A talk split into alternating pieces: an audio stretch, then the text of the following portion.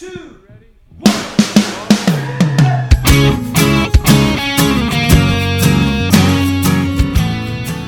Hello and welcome to Say That, the podcast where your big questions get real answers. My name is Matt King. I'm your host here in the city of Chicago, and joining me here is Glenn Fitzgerald, the founder of Mission USA. This is not a real show. Well, it never has been, but it's mean to say it out loud. also joining us, Director of Mission Mission USA Productions, Jed Brewer. Greetings! Not joining us tonight due to a host of technical difficulties for which I will find and personally hold accountable some high level executive at the Apple Corporation. We're not joined by regular co host, one of the pastors of Christ Community Church, Lee Younger. As far as we know, he's still stuck in the tube somewhere. Yeah. Wow. trapped in the eternal FaceTime jail. But we soldier on instead. We have some wonderful questions. We have Glenn, who is officially under protest. We just want to mention that because whenever he comes back, we always ask, well, was Glenn under protest? And we want to get that on the record. Uh, officially, I'm under protest. This is all just some sham. Would you describe this show as a cruel charade? It is a cruel charade. Okay. Who had some pretty good disco albums in the 70s. It's it's an a, it's a an absurd facade. Ooh. Again, things that have been true for some 368 episodes, but for some reason we're hanging a light on right now. This is some bizarre Potemkin's village That's of a a, podcast. that is a deep Russian cut, my man. Yeah, Whoa. that's bad. Whoa. Do you want to cry out this has gone on too long? yeah. I Well, think the no, audience does. I, I gotta ask, because this is one of my favorites. Do you feel like you could pound your fist on the table and scream, I can remain silent no longer? I, I I feel like that. I don't have the energy for it, but yeah. But like that's- internally, that's where in- you're at. Internally, that's 100 percent where I'm at. Okay. You know what I would like? I would like someone who does that, but it's only very positive things. I can remain silent no longer.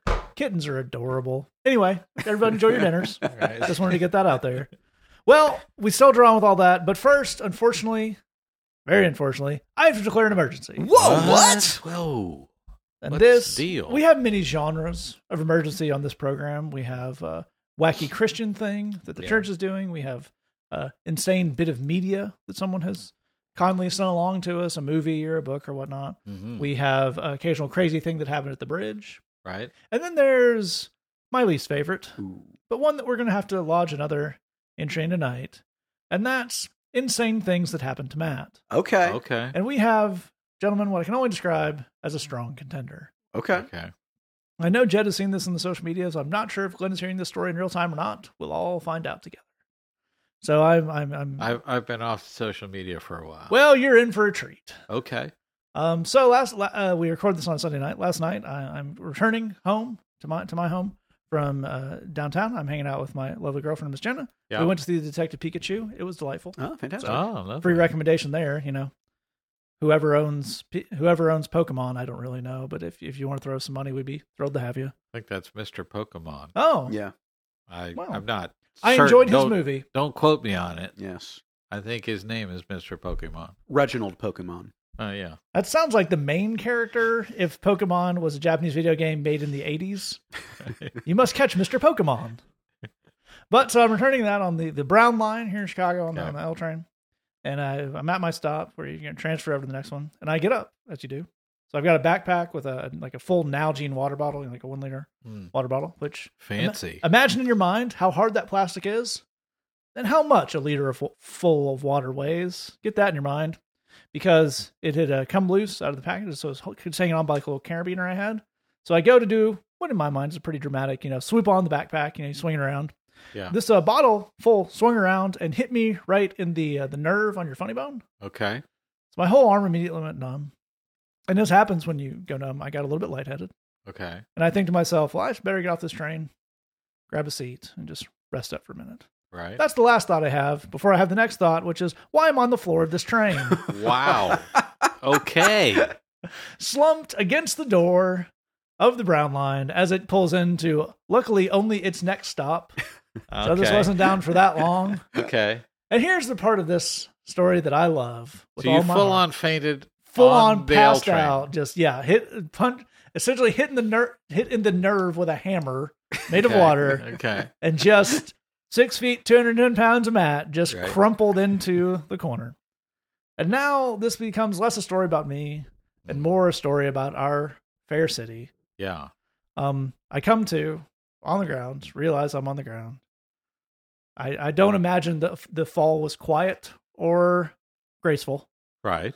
Um, look up, and everyone on this train is staring straight ahead, making Okay. no eye movement at all. But they had contacted some form of medical professional. No, uh, no, no.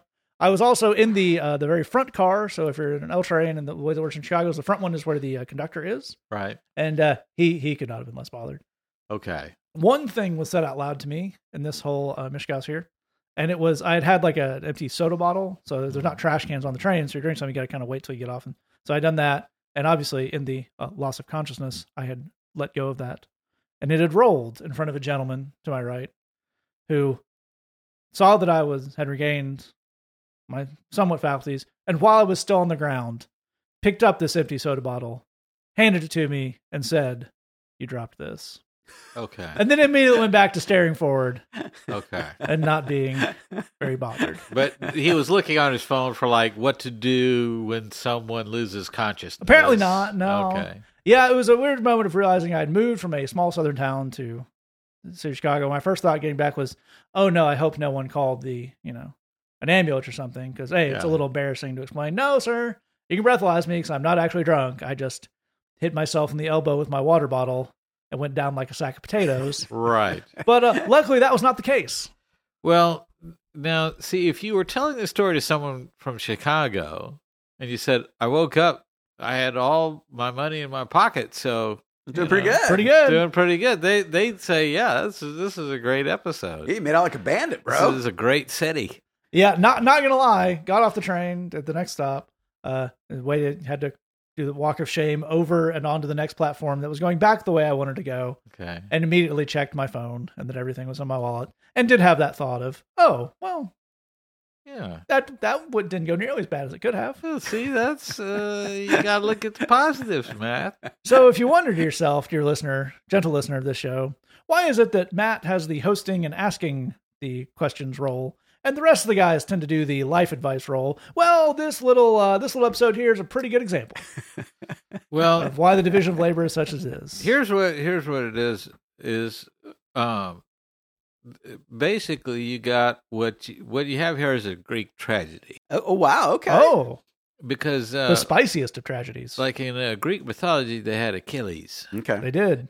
And it, I I don't remember the story He was dipped it- in the river Styx by his mother. that it, but she held on to his heels Yes, Mm. hence the Achilles heel. and so that was the only part of him that you could mess with Aha. you know is you you get him in the heel Sure. because everything else is, you know, bulletproof. Well, we've basically got the same situation here. Sure. Okay. We know how to take out Matt. He- His he- only weakness. as far as we know, he's far as we know. he's perfectly, uh, you know, uh, uh, can't be taken out any other way. sure, Sure. absolutely. But bang him on the elbow, Just- boom, That's it. sack of potatoes. Yep, just went down like took a shot in the mouth from Sonny Liston. Just stumbled down, and uh, here, here's and uh, there's, there's, there's a parable in here about a very peculiar type of op- positivity and optimism that I think all of us in the Chicago branch of the show share. Which is my first thought was, well, I could have fallen into that gap between the train and the platform. Yeah, That didn't happen. It was a pretty good night. yeah. now, the, again, I think what, what what's interesting about this story is if you're from Chicago versus from anywhere else, you're hearing this in a very different way. Yeah. Uh, having this is a story of people respectfully, poignantly, and wonderfully minding their damn business. right. Well, now, and I let's just say this: I've been on the L train, Yeah. and if I had fainted on the L train, it, and I come to, there's no part of me that would be embarrassed. no. I normally I would anywhere else, but on the L train, that's just a that's a typical Tuesday. Sure. Yeah. I would be horrified that I was on the ground on the L train for any period of time. There have been several showers in the last 24 hours. I would I would have just I liked that pair of pants, but they're not in the rotation anymore. Yeah, I, I think I'd need to just full body Purell on that. You know, just just go ahead and I don't know if they sell it in like a gallon jug, but just pour it over myself. Let it really soak into the pores. Well, I just bought it at the nearest Walgreens and just started slathering it on right there in the yeah, store. yeah, yeah. Don't wait till you get home. It's been a long night, miss. I'm just gonna. Don't Yeah. mind me. I'll Don't just be mind right me. I'm- here. I'm, just gonna pre Purell myself on the way to a full home Purell situation. Yeah, yeah. Because that's uh, yeah, that's horrifying. That's it's pretty horrifying. Yeah.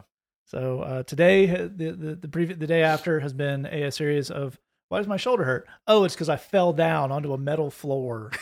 Mm. So it's like you know people who have we we know a lot of people with the bridge, with the bridge in their lives and just people we've been friends with who they went through their their years of the ripping and running with maybe the, the alcohol and the drugs and they have their their I woke up in this crazy place story or you know I broke this arm whatever and mine is like that except I can't put my water bottle away. Right. That was uh it wasn't so much hard drugs as uh the dangers of hydration. Well, I think uh, what we've learned here is somebody was trying to get fancy. Okay. The old fancy water It's bottle. true. Could have, you know, you could have carried my it. water in a sack like the good people. That- that's Salt right. the earth. You get a brown paper bag, you put your water bottle in it. That's you how just, you do it. You just scoop it out of the creek with your hands and carry it around in your hands all day. Uh, Either that, or you know, you get like the old school lunch pail. Ah, Yeah, there you go. yeah, nice soft edges. Yeah, that's right. yeah, I mean, this is, uh, but we've been on a journey here. Sure. You Yeah. know what I mean? Uh, you know, we uh we went to the Pikachu movie. We Sure. we were we were with the girlfriend and Indeed. Everything. And we we had tragedy, but we made it home safe. Yes, indeed. And that- After missing our train stop a second time because we were still a little woozy from the first time, and uh, had to had to do another another lap around the loop. it, it took a while to get home, is what I'm saying. Wow. yes. Well, I, you know, I uh, do you feel like there are any lingering ill effects? I mean, do you like smell toast now or what's Wow.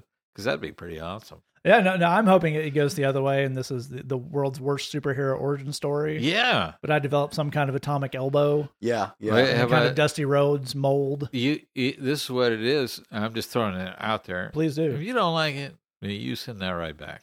Okay.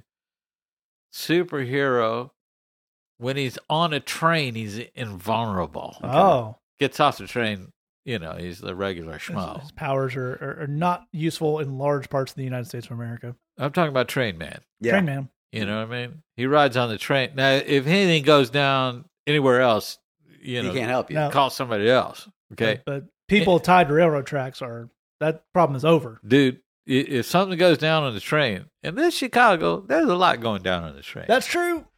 There's forms of uh, commerce, there's gambling, there's all kinds of activities, uh, you know, I've heard that. and uh, Train Man's going to sort it out. I would read that comic. I'm not going to lie. Totally. Uh, I would too. Uh, I don't think that says a lot about the level of taste that you and I have in, Nope. in uh, graphic novel media. Well, it's it's better than the the other alternative for the superhero uh, thing here, it's origin story we have here, which is you've got a lot of your you know your big superhero genre of animal and then man or woman, Right. such as Yeah. You got your Batman's, your Spider Man's, your Ant Man's, maybe. Yeah. and I, I don't want to be fainting Goat Man. That's not those aren't good powers. Well, that's, That's uh, not. it, well, it's it's the you know, but that's now. Let me ask you a question, and this is Please do. this is maybe only slightly related to having seen the Shazam movie. Ah, That was a great documentary right there. Yeah. solid stuff. When you uh, fainted, uh, fainted Aha, and went into, did I'm assuming there was some form of trance, sure. and did you meet a wizard? Oh, I have met wizards on the train before. Well, let me phrase that. I've met people wearing wizard hats on the train before, but You- no, this was You've not certainly one of those seen people with a cape on, Oh, on yeah. a train. So I mean, let's you know, that's, and they know how to make an exit. yeah, that's right. This is my stop. Swoosh, Yeah, walk. That's exactly. that's what we're going for. And we're having Yeah. a Where did that pipe organ music come from? That's just impressive. But so so you so you didn't meet some form of wizard when No. you went on your fainting vision. If I did, I was certainly uh, deemed unworthy and sent back. well, th- maybe maybe that's what happened was you didn't pass the test, so you don't even know. Oh, Think about it like that. Yeah. Here, here's what you got to do. You got to get back on that horse. Now, Yeah. here's what I'm going to prescribe. You get back on that L train. Yeah. You get your water bottle. Just You start bang yourself right straight in the elbow. You go down like a dead carp. Okay, you come to in the netherworld. You pass that test. That's right. You keep going. don't get tempted by them statues. Hey, you know what? This is not a time for quitters. No, man. I mean, we're talking about wizard powers here. Yeah.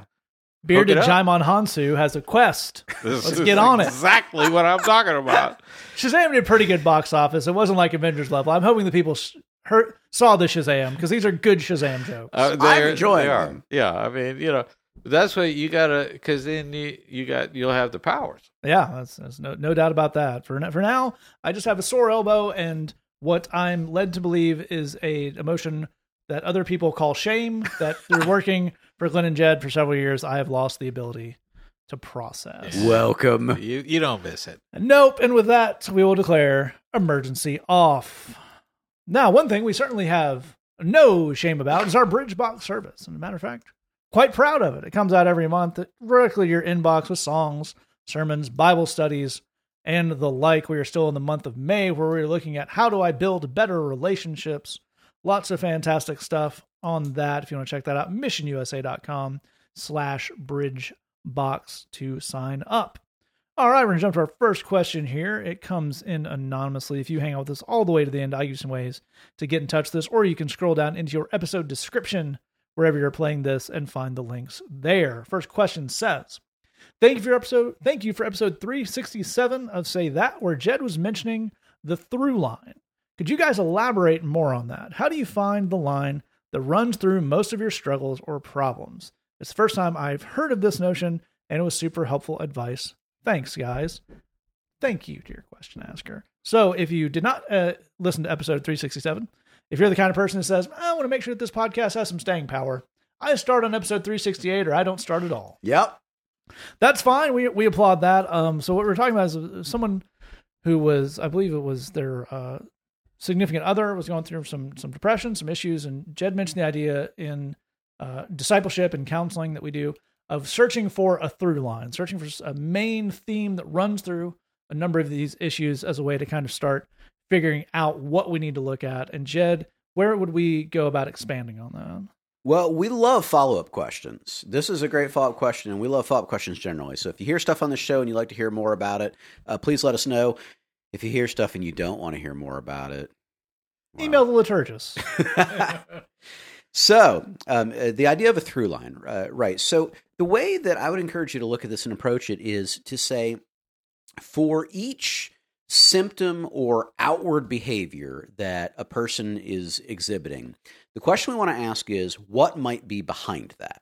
Right. So the first thing is that uh, around Christian stuff, we have a way of focusing on the final linkage in the chain, which is an externally visible behavior that we don't like. Um, you know, um, that could be a person who uh, drinks too much. And so the the thing that we want to talk about is, well, you you got to stop drinking or throttle back on the drinking or something. But we we want to fix that outwardly visible behavior.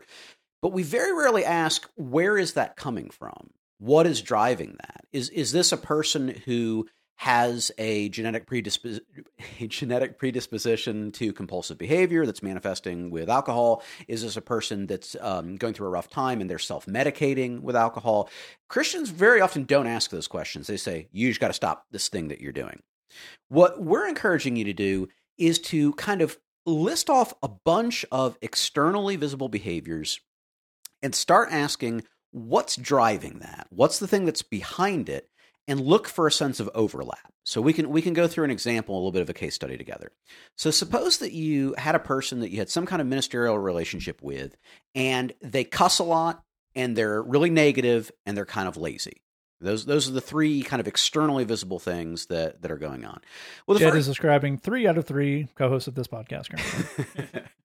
well, the first thing that, that I think in general around a lot of church stuff they do is they well, they just write that person off. This it's kind of a ne'er do well. It's uh, a, that's a person with struggles is who that is. So we we don't really want to think about what any of that might be at all. We're just going to kind of say well, that's not that's not First Church of Wheaton material. So we're just going to let that person go.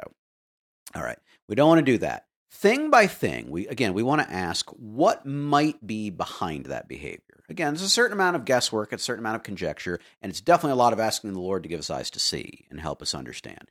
But so let's take cussing first. So cussing could be any number of things. The, the an immediate thing is anger. Um, uh, this is an angry person, and cussing is the avenue through which they express their anger. That's that's an option. Uh, another option would be this is a person who wants to be provocative. They they want to get a rise out of people. They they want to be thought of as um, a bad boy, and this is the means through which they're going to do that. A third one is this is a person with a lot of frustrations in their life. And so cussing is the vehicle through which they're trying to bleed off some of the tension of those frustrations. All right, that's cussing. We'll set that aside for a second. Now let's look at negativity. You got a person who just they're they're always kind of making negative comments, they kind of have a negative view of the world. What might be driving that? Okay, a few things a few possibilities. The first is this could be a person that's struggling with a certain amount of uh, depressive thought life, and that's you know that could be a, a, medical condition. It could be any number of things, but but some form of depression that that could be an example. Um, this could be a, a person where they have kind of an identity thing where they're trying to differentiate themselves from the people around them by always taking the anti position. Um, there's plenty of people that do that if you kind of look for it. So um, if they're around positive people, they always find the negative angle, so they have a way of standing out. That's an option. And then a third might be this is a person who feels really discouraged in their life, and the the negativity again is kind of a way of of bleeding off some of that sense of discouragement and frustration that they're dealing with. Now, if you're listening intently, you might note that there's an option with cussing and negativity that's almost the same thing. There, there could be one thing that would drive both of those behaviors. Now let's look at laziness. All right, what could be driving laziness? Well, of course, the immediate uh, churchy answer is lack of moral character. So that that that's an option that that could be there. It could be a person who just doesn't feel very motivated in their life. They just don't think anything's really going to go anywhere. So you know why bother? It could also be a person who's kind of exhausted. Uh, maybe they have things that are really, really draining them and they just don't have a lot of energy and a lot of gas in the tank to do much. All right. The funny thing is, there could be any number of things driving each of these behaviors, but when we map them out, what we kind of land on is a person who's a bit frustrated, maybe a bit stressed out, maybe doesn't have enough rest in their life, maybe doesn't have enough balance in their life, that person would easily um, resort to cussing and negativity and laziness as ways to deal with that frustration and that overabundance of stress and that lack of rest and that lack of balance those would be behaviors that would totally go along with that underlying underlying reality. So, if we suspect that, that might be the case, we can ask some diagnostic questions with that person. We can and should pray about it. We can kind of look for some other evidence. Because if this is a person who's kind of stressed out and has too much on their plate, whatnot, there would probably be these other signs I could look for. We can start looking for them. We will probably find them. But now, if we can put all that together, what that means is the the real thing this person needs is more balance in their life they need more rest in their life. They need better coping skills as it results to stress. They don't need someone telling them to cuss less. And they don't need someone telling them to look on the bright side. And they don't need someone telling them, well, just work harder. That's what God would want. The, none of those things, which are the immediate things we want to do with those final external behaviors, they don't need any of that. They need someone helping them get a life that's lower stress or better managed stress, a life with more rest, and a life with more balance. So that's a, a, a appreciate hanging there with me. That's kind of a case study of how you would find a through line with a person.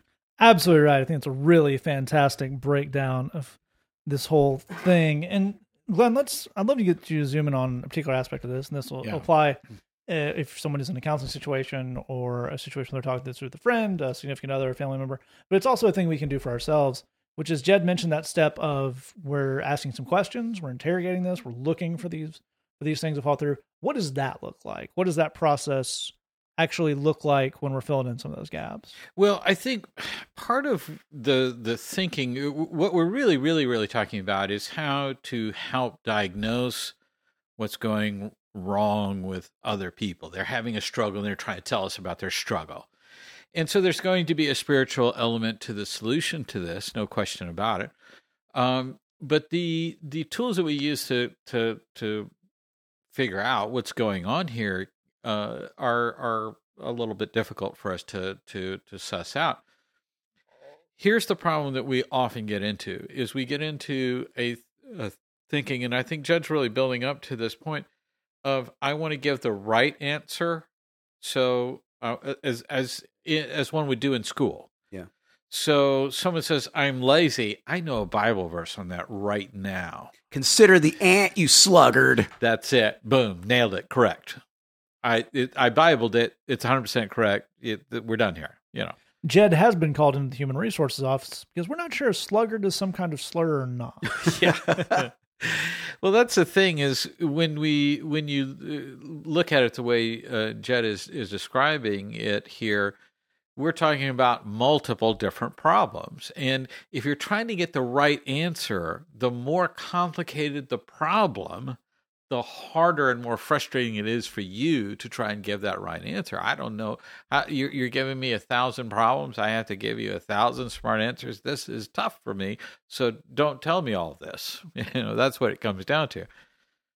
But we're talking about taking the reverse viewpoint of that and saying, rather than trying to get the right answer on it, I simply want to understand.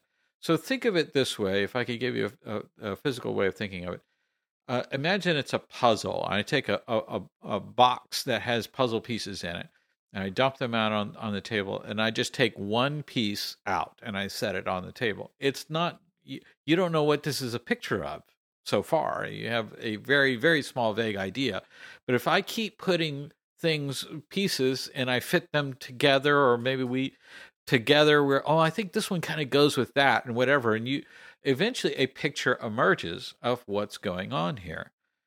So that's if you're in a counseling situation with me, that's the way I'm mentally doing it myself is I have a bunch of random seemingly disconnected pieces of information this person is giving me, but I'm looking for how do they fit together and what sort of picture uh, emerges from that. So that's a it's a cooperative thing. That's something i'm doing with the other person. We're we're talking about what does this fit with that and how do these things go together? And we're beginning to get a picture of what's going on. So it's not a million problems. It's a, a million pieces to one puzzle and then it all comes together. So i'm i'm simplifying radically a very complicated thing. This is good because we don't want to come to people who have complicated lives and say, ah, your problem is too complicated. You know, boil it down for me. That's that's a bad process. Also, people who are in these problems can't reach those kind of conclusions, or or can't reach the right kind of conclusions, correct sort of conclusions, insightful conclusions, because they're having the the problem. That uh, they wouldn't be coming to you with this if if that was the case. Uh, in fact, a huge chunk of the the, the problems that I uh, deal with in counseling situations, if I'm talking to pastors about professional stuff, it's a similar kind of thing where they, they'll come along and say, you know, I think my strengths are this and my weaknesses are that, and ninety percent of the time they're off on both. So it's about taking that and sort of recasting it. Give me give me these details again. I'll show you how they fit together, and we'll see what sort of picture that paints. Uh, so this is about looking at cause and effect, really, and having that mentality of uh, uh, everything that Jed's describing is I don't want to be dealing with the symptoms of this problem. I don't want to be doing dealing with the root cause. That means looking for a root cause, and uh, again, you know, uh, taking a lot of stuff that I know an easy answer for, and looking for a deeper, more nuanced, s- smaller problem that's underneath is not what Christians really excel at. That's not that's not what they're usually looking to do. And I think that that takes us to uh, the idea of uh, of uh, sort of a, having an Occam's razor kind of view to this. You know, this uh, Occam's razor being that uh, the, you know this the simplest uh, possibility is the most likely possibility. The simplifying complex situations down into what's the most you know reasonable conclusion because you know what happens with people when they get stuck and when they need counseling is in this and i'm talking about in marriage i'm talking about in in professional stuff and and just you know mental health stuff they come with a situation where they're saying okay I, I have all of these complicated problems but i've i'm pointing to a totally different solution or a different cause to that. I'm connecting these dots in ways that don't work out and don't make sense and they create this overly convoluted nature of what's driving all of this. And uh, for us, it's about re-examining all those things and simplifying. You know, you know. Uh, uh, in other words, my boss is a jerk at work, and I hate my boss and whatever. Okay, you're also exhausted. Is that related? I mean, your boss may be a jerk, but you're you're experiencing your boss as a jerk on a much more intense level. Is that related to the fact that you're exhausted? You uh, you're you're you're having a hard time concentrating on this thing you're trying to figure out. Is that because you're exhausted? I mean, exhausted may you know that doesn't mean the boss isn't a jerk and this isn't a challenging thing to figure out and what have you. We're not talking about taking away sympathy. We're not talking about uh, taking away a, a, sense of caring. We are, we're talking about deepening a sense of understanding, and uh, the more we get that deeper place of understanding, the more healing we can bring into a person's life. That's absolutely right. And one thing I would close out by pointing out here about this idea of and we're looking for uh, this this common thread, this this idea of a through line and something that is not necessarily something we can fix. In the sense of we're not saying all all the problems are tied to this one thing. So if you dig down to this one bit of childhood trauma or this one uh, personality trait and just fix that, then all the dominoes fall and we don't have any problems anymore. Uh, we're talking about so in in the example Glenn's giving here of you're just someone who's just you are exhausted now you have all these problems in your life. We're looking at this through line that's making all of that worse and is the thing that's going to take you out. My boss is being a jerk. Okay, maybe your boss is kind of a jerk. It's the fact that you're exhausted all the time that's going to make you snap at him and get fired. So that's what we're trying to fix. Where you can go to, to Jed's example of, you know, if you find something that's behind someone who's cussing and negative and lazy and it's a certain mindset, it's not so that we can tell the person, now I found the thing that I can tell you just don't do that. And it'll fix all your problems. It's when we find something like that in a situation or in a, in a, a way we look at something, that's so we can know. We look at something and know, okay, this looks like this, but I know I tend to have a problem with things in this direction. So let me slow down. Let me ask someone else. Let me look at this. So we're talking about fi- fixing through lines. We're not talking about you know, kind of pulling the, the one Jenga piece that makes everything fall down. Or uh, Glenn used a puzzle analogy, which is great for what he was talking about, where we're not talking about that. This is the last piece of the puzzle and we're done and we just deal with that now. We're talking about understanding. If it's someone counseling, it's their behavior. If it's ourselves, it's our own behavior. So that we have that understanding when we go in to the challenges and the problems and the situations that are inevitably going to keep coming up as we move forward in life. All right, that was a lot of great stuff on that. We're going to move to our second question here comes into our Tumblr inbox and it says, Hey guys, with the recent abortion bill passed and the fallout that came with it, what would Jesus do? I'm struggling because I want to see abortions lessen or stop, but this seems to be a blind and horrible way to go about it. How can I be loving and wise with all this conflicting info and with both sides so viciously against each other?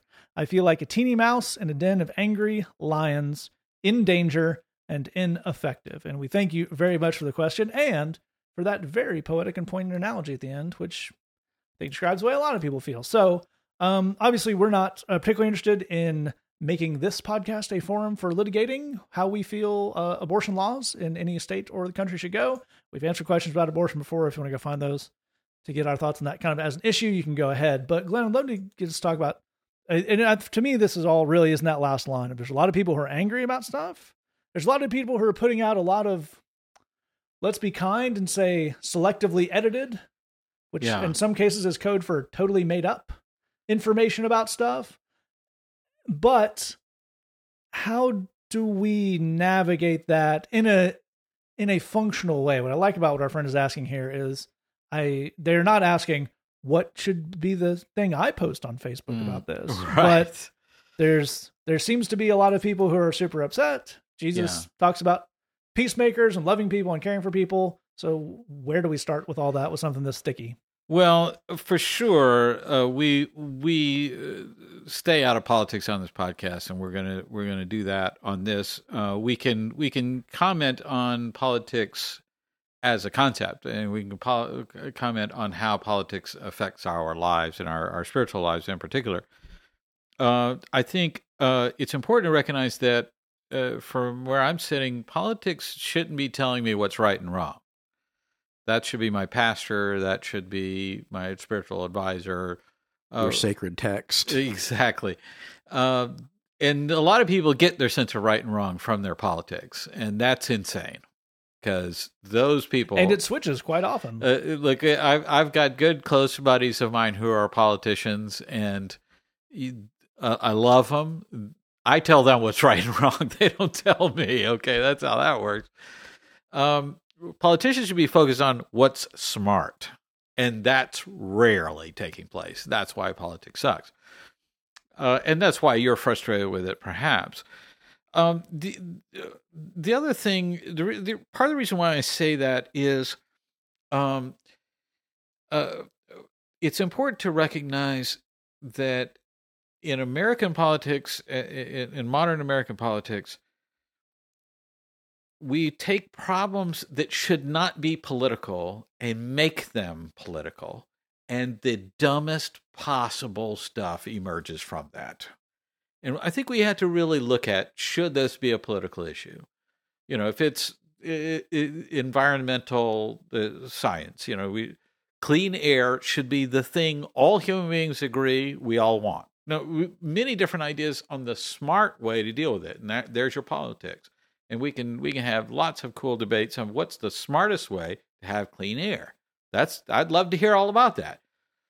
But somehow we get we get on a tug of war on some people on this side, some people on that side of clean air. I mean, it's just it's it's crazy. Uh, but uh, you know, uh, we're in a world. Uh, our day job involves working with guys and gals behind bars, and uh, you know, criminal justice is something we're very aware of. We know how it works. We see the ins and outs of it. It's been a political issue for the past twenty years or so and it's been a parade of the dumbest, most expensive, least effective solutions you can possibly imagine. And that's left, right, and center. That's every politics on all sides has they've all gotten together and they've made it a million times worse and spent way too much money and it's all been insane.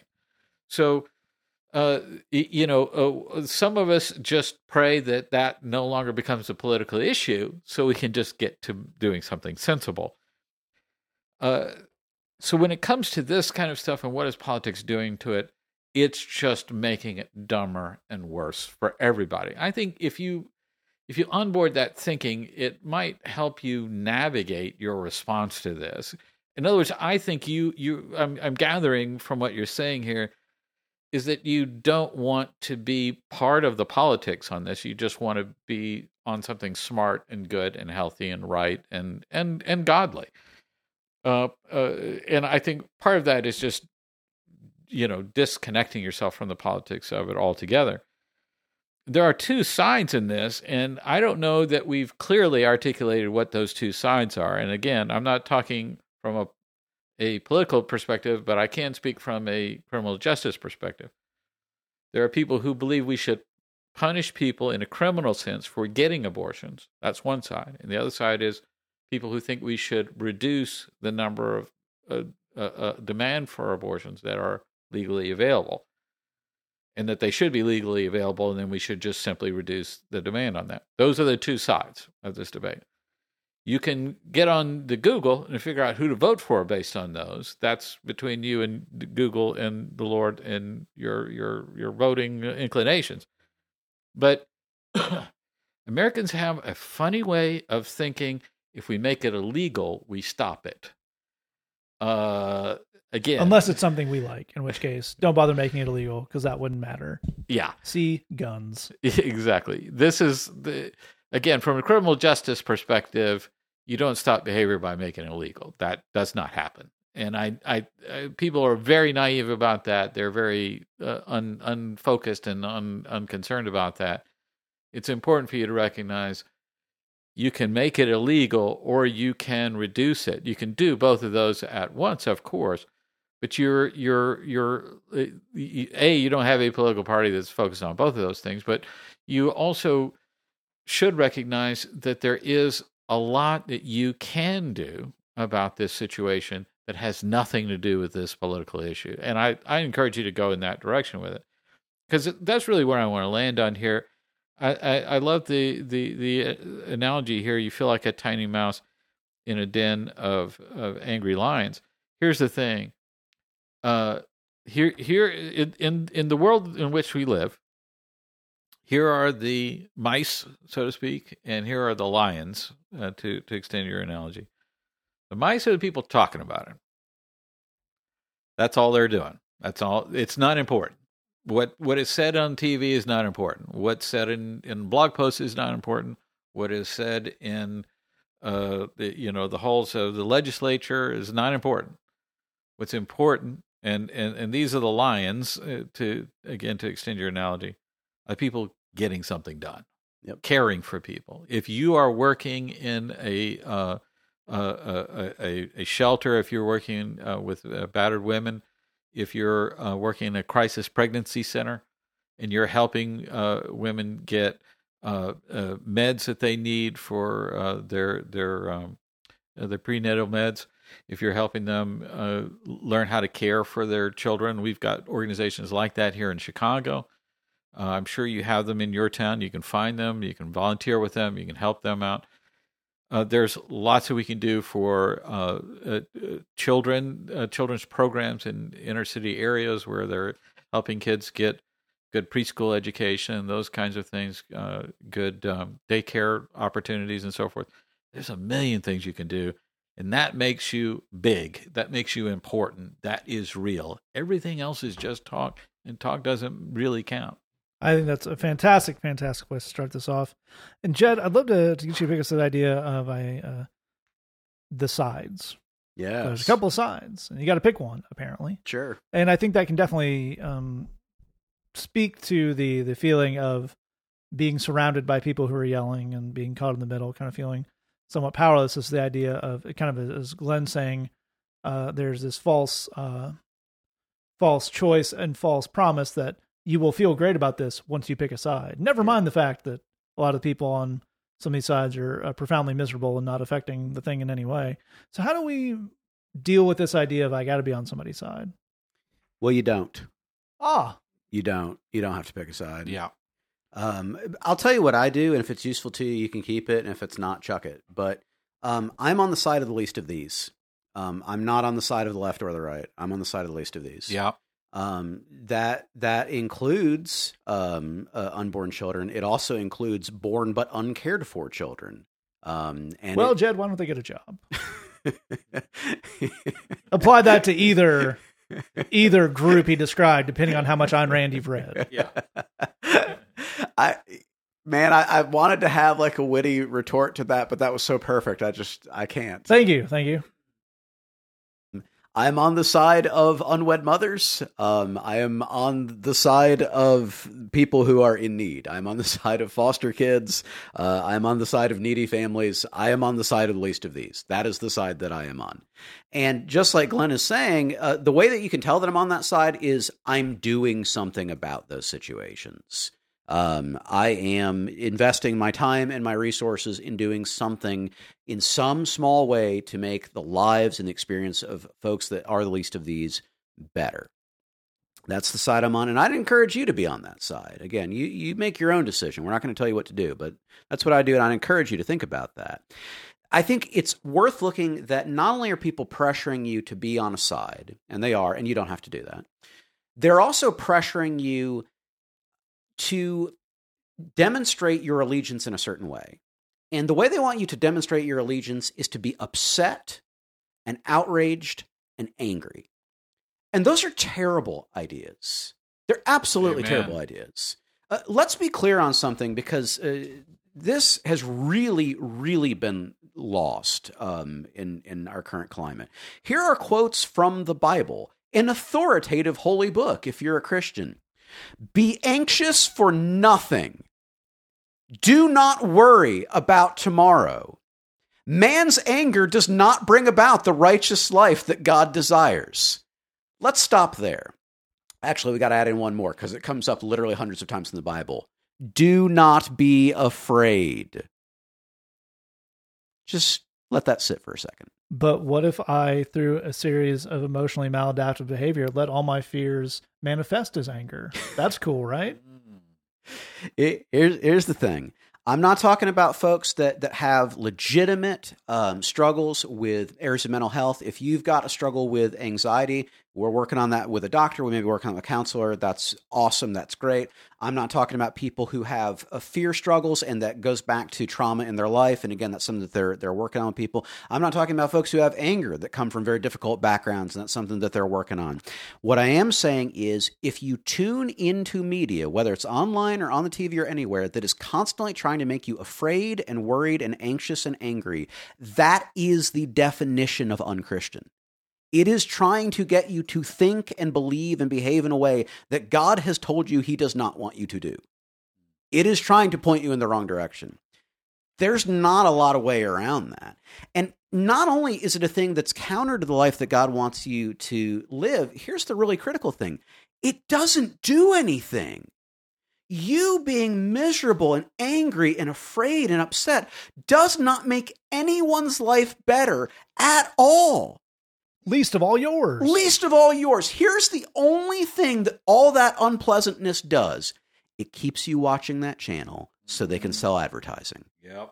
That's the only thing it does. You're being played, dude. Don't give in to that. You being upset doesn't accomplish a thing. I know there's a part of you because there's a part of me that feels like, but if I get upset enough, as if through magic, it will accomplish something. No, it won't. That's not how the world works, man. Here's what you can do. If you hear a story and you think this is awful and it's a grave injustice and I must do something, here's what you can do. You can vote, which you should do. It's a beautiful privilege and a right to be able to vote. You should exercise your vote. Um, you can call your congressperson and let your thoughts be heard. I think that's a great idea. Um, if you happen to have some disposable income and, and you feel like it's a good idea, you can contribute to a person's political campaign. But that's it. If you've done those three things, that's the extent of your ability to influence politics, dude. That that that's it. Also, you can do all of that in about five minutes. That's and, and then and then you're done. What's left now is either pretending the bad things aren't going on, or being upset for no reason, or saying, I'm on the side of the least of these. I'm going to go find people who are hurting, going through rough time in my community, I'm going to do something about it. That is what we choose to do. Um, we believe that's what the Lord would call all Christians to do, and we believe you will be happier and more satisfied, and the world will be a much, much better place if you go that direction. Absolutely right. Um, this is all really fantastic stuff from these guys. And again, we, we talk about this a lot on the podcast, but we, we certainly want to be sure to hang a, light, hang a light on it, particularly in our current climate. You may have picked up that uh, those of us here on the podcast don't think a lot of politics as it's currently being practiced. Uh, some of us with history degrees don't really think much of politics as it's ever been practiced. Uh, one thing we want to say is we we are not interested and not trying to uh, poo-poo or speak down to or uh, you know political organizing. If you want to get involved with a group and go to a protest and sign a petition at some Euro movement, that's great. That's you know they're probably we're all old bitter men who would say that may have a limited utility, but there's certainly uh, we, there's certainly a lot of cases going around now of you know things like teacher strikes and demonstrations and stuff that that's that has an effect on policy. So it's great that you can do that. It, those are tend to be few and far between, as Jed's saying, unless you're someone who's a professional political organizer. Most of your day to day activity is going to boil down to those three things he mentioned, with maybe the occasional big issue popping up. You can't be angry and have a big issue all the time, as Jed's pointing out. One thing I'm just to as, as as both these guys said about this stuff on the show. I'm gonna throw it out there. If you don't like it, you you you you just leave it on the side of the road there. But so in John eight, there's the story which you've probably heard if you've been to church of the woman caught in adultery, and you have two groups in this uh, little story here. You have a woman who did something she should not have done. That is undeniable. No one in the story denies that. You have a group of angry, self righteous churchmen talking about how bad she is. And Jesus demonstrably, undeniably picks a side. Just something to keep in mind. You have a scared woman who did do something wrong, but is being dehumanized and used as a pawn in a much larger point to be made by a group of old churchmen who have all the power, who are kind of trying to advance their own thing instead of what Jesus says. if you draw any parallels to any situation in your own life or world, that's an interesting thing to think about. And you might want to read that story for yourself and realize where Jesus quite literally inserts himself on that. All right, we move on to our final question here. It comes in anonymously and it says, I know that Jesus hears me, but it feels like I've asked him for so much. When I asked, he blessed me, but I didn't do what I told him I would. So, how do I make things work this time and keep my promises to him? Glenn, let me get you kicks off here because it's a good question, and it, there's so many questions we get um, into the podcast. There's a good idea in here. Yeah. There's an understandable idea in here, but there's somewhere in this premise this is veered off Yeah. from I haven't always, you know, I feel like I haven't always put my all into this and done well. But that kind of veers into how do I make sure I keep my promise to God, which Right. sounds super holy, Mm. but maybe not so much. Well, uh, I I have uh, thoroughly researched uh, screwing up, Ah, so I'm the perfect person to answer this one. Uh, yeah, I've been here for sure. I've uh, you know made my bargain uh, with God and and and let Him down on the thing that He never asked me to do that I said I would do when He didn't ask me to do it, and I didn't have the ability to stick with that promise. So yeah, I did that. Uh, here's the thing: uh, God does not bargain with His creation; doesn't bargain with you or me. There's nothing we'd really bring to that bargain.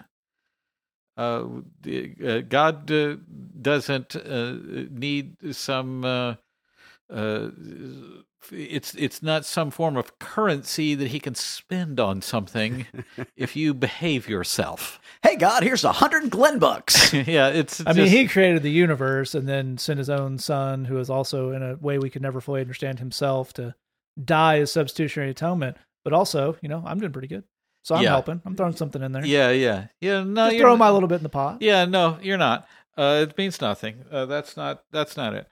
Uh, you behaving is actually not uh, the thrill for God that you might imagine that it is. It's not, uh, you know, changing His whole outlook just that you behave today. Mm. Uh, that's uh, it, that's a misunderstanding of this situation. God is pleased when we live a more righteous life because we are less miserable, and He loves us and He wants us to be less miserable. Uh, if you don't understand that element of that of, of this thing, don't make don't try and put any deals together, uh, any uh, hot negotiations together.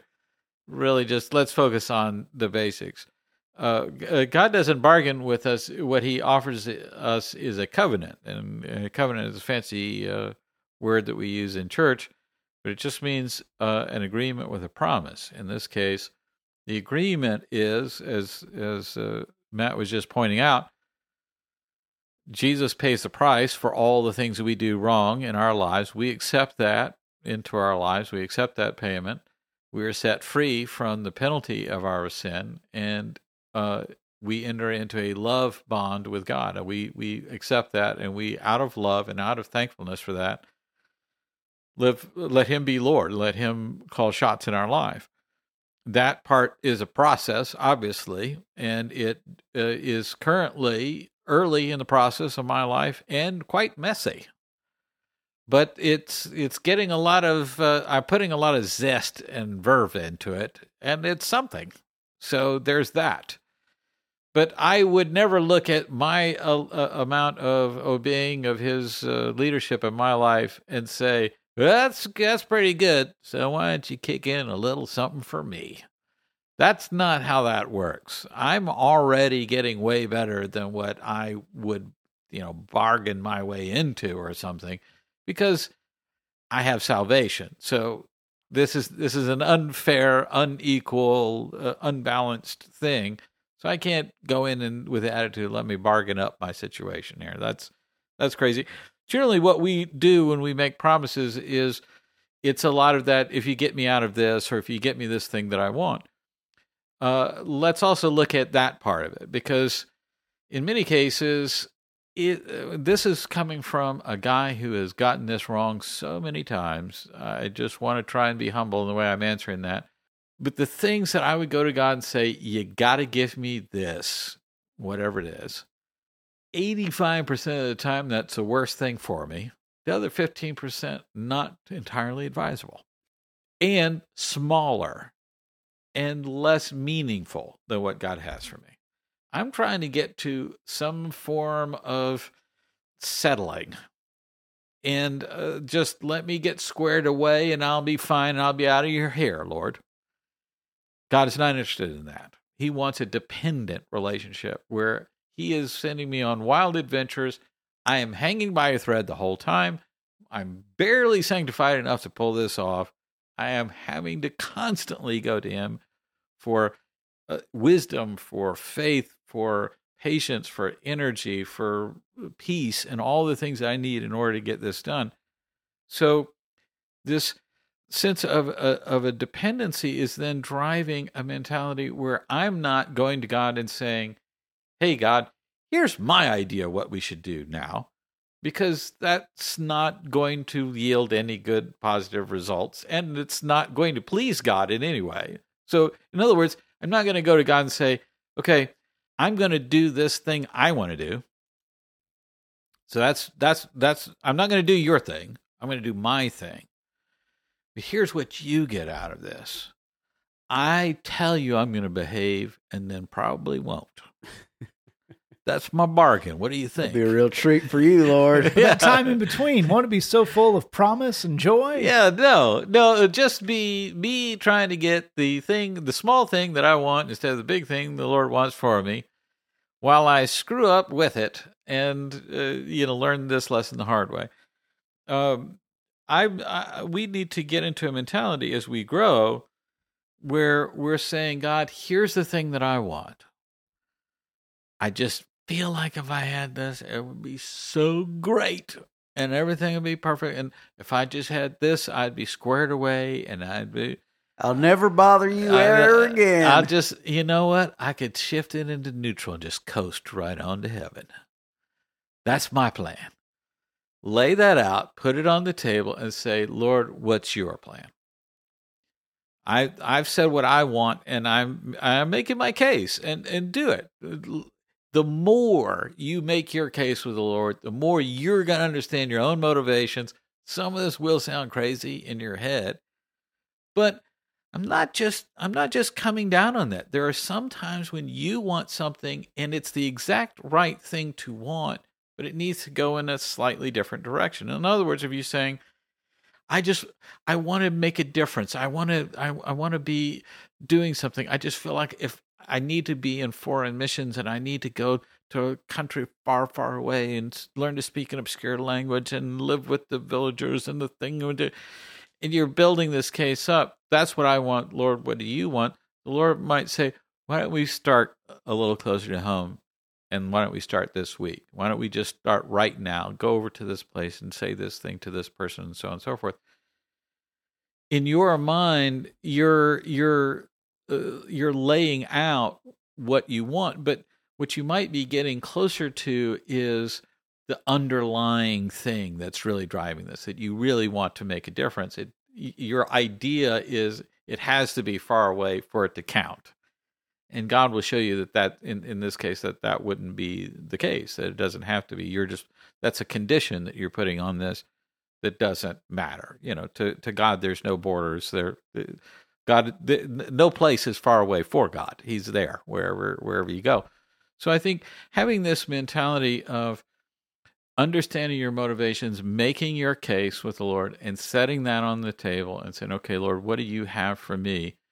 You're going to get into a, a, a, you're going to get out of a bargaining mentality and into one where you're wrestling with how do I actually follow God.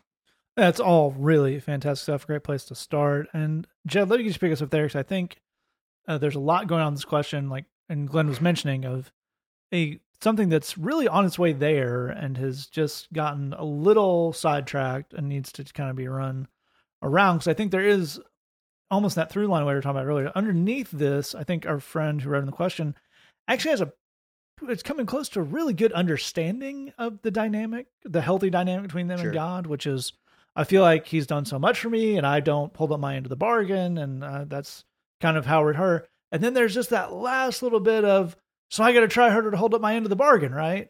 But if we go back a step and acknowledge, it's going to saying, yes, the, the the deal is God does everything and you do nothing. That's that's the uh, the uh, the covenant, such as it is here. Where does a healthy and a helpful understanding go, starting from there? That's a great question. Well, I think I think let's start here. Is that uh, I think God wants to give you a do over. I think He wants to just wipe the slate clean and just give you a new day, and it's just we're we're just going to start everything over. Uh, the Bible says that His mercies are made new every morning, which is such a cool concept. That's a really beautiful thing. But we have a way of trying to bring up all of yesterday's screw ups to those new mercies. Um, and uh, there's not really a point in in doing that. Um, uh, he he's over it, uh, and the mercies are new. So, in fact, the Bible, one of the phrases it uses uh, that's really amazing is it talks about God casting our sins into the sea of forgetfulness, which is an amazing thing. God is ready to fully let your screw ups go. He he really really is. I think the the thing that we have to ask is, are you ready to let your screw ups go? I think one of the things that holds us up is, in a weird way, um, we a lot of us believe, and I think we've often seen this modeled in church, which is part of what reinforces it. I think we believe that an obsession with our screw ups is part of what gives us our own unique identity and place in the kingdom. And it doesn't. Your sin is really boring, and so is mine. Your sin is really uninteresting, and so is mine. There's nothing like massively fascinating about it. You've screwed some stuff up. That's that's it. And so have I. So has every person on this podcast, and every person in your church, and every person who's ever lived. Um, the idea that you should be in a place where you kind of merit the blessings that you have. There's no such thing as that. None of us deserve the blessings that we have. That's not how blessings work. That's that's pay. Uh, this is a this is a different thing. Um, uh, the Book of Romans actually makes that exact point, and it's worth noting. None of us uh, have been perfect stewards, like at all. None of us have been perfect stewards. Uh, We don't have any of those. Um, I think the thing that I have a- a guess, and, and you should talk to the Lord for your own self about this, but I have a guess that something that he would really like, that would be really cool, would be if we were open to just a little bit of improvement.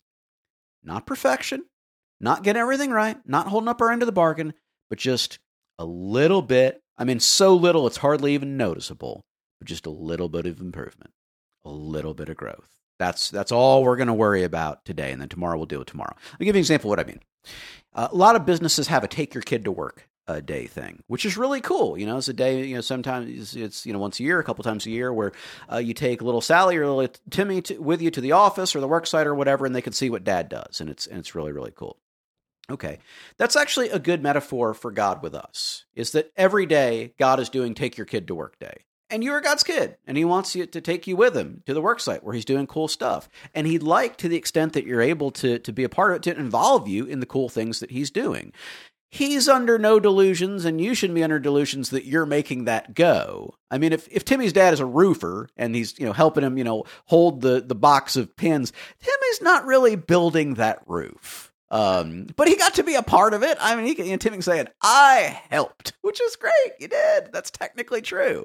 So if the first take uh, your kid to work day, you were actively making everything worse, well, the next one we try and make only a few things worse. That's growth. That's great. That's fantastic. I'll give you this is a literal example that happened at the bridge of something I'm talking about. We have this kids ministry. We have kids that come to the bridge. It's great. It's beautiful. We had one child who was a holy terror. I mean, he he was always breaking something, banging something, yelling something constantly. He's a sweet kid.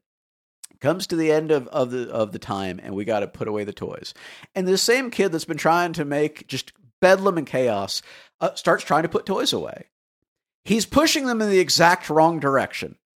Um, one of Pretty us, much to the altar. Just we're in a sanctuary. He decided these probably go front aisle, dead center.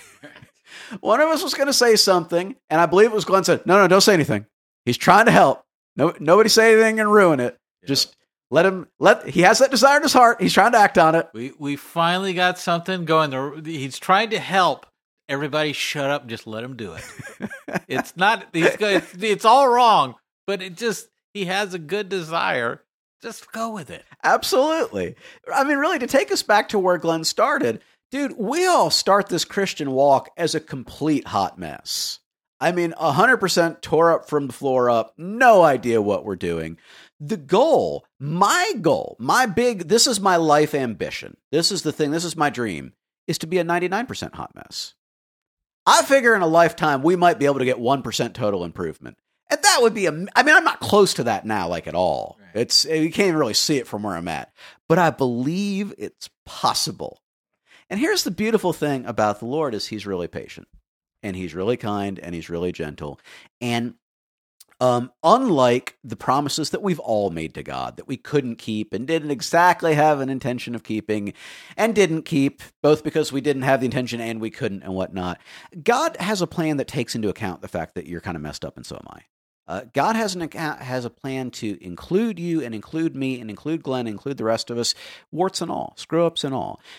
The thing that matters is submitting to that process. The thing that matters is letting him call shots. Where we get into trouble is where we want to define the terms of how all this will work and then ask God to sign off on it, as opposed to seeking out, Lord, what's your plan? What's your design? And how do I get on board with the thing that you're doing? From your question, you've got the heart to do that. You've got the desire to do that. It's just giving yourself permission to let the past go and one day at a time figure out how do I get on what God is doing and not vice versa. Absolutely right. If you have a question for us, say that podcast at gmail.com, thebridgechicago.tumblr.com. Check out the song this week. This is from our wonderfully talented friends, Pete and Tasha Lawson, from the May edition of Bridgebox called Self Control. Check out that. Thanks for listening. Just remember, we love you. God loves you. There's nothing you can do about it. To say that podcast, guarding you from a world of danger as long as it's on the L train. Love you can trap me in.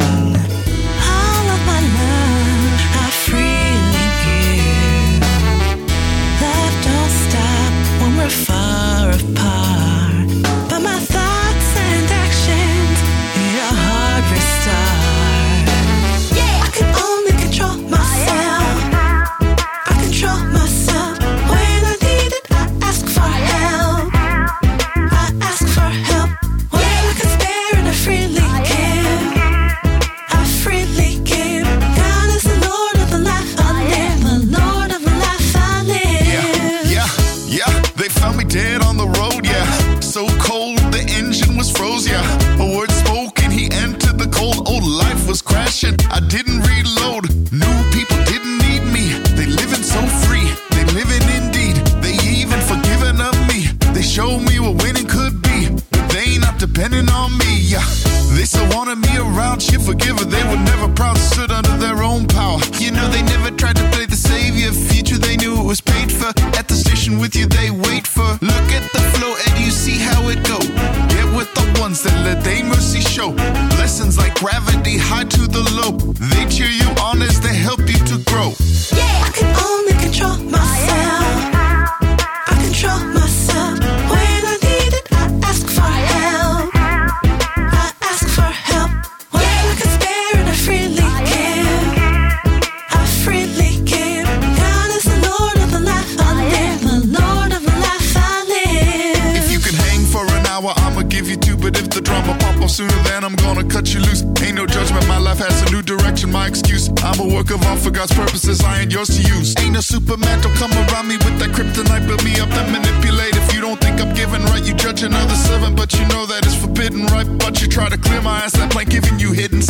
I've been divided, no peace, so that I sided with thieves. When you abided with me, a wrong was righted, I see. The song was right in its key. The long enlightened, all the pain is strong and higher than me. To Pinos cardia me, that means you humble and gentle. How can you still be the king? Only one good father, it make me sing. Only one good father, I kiss the ring. Only one no robber to take my things. Only one life offered and ain't no strings. Love ain't a thing you can try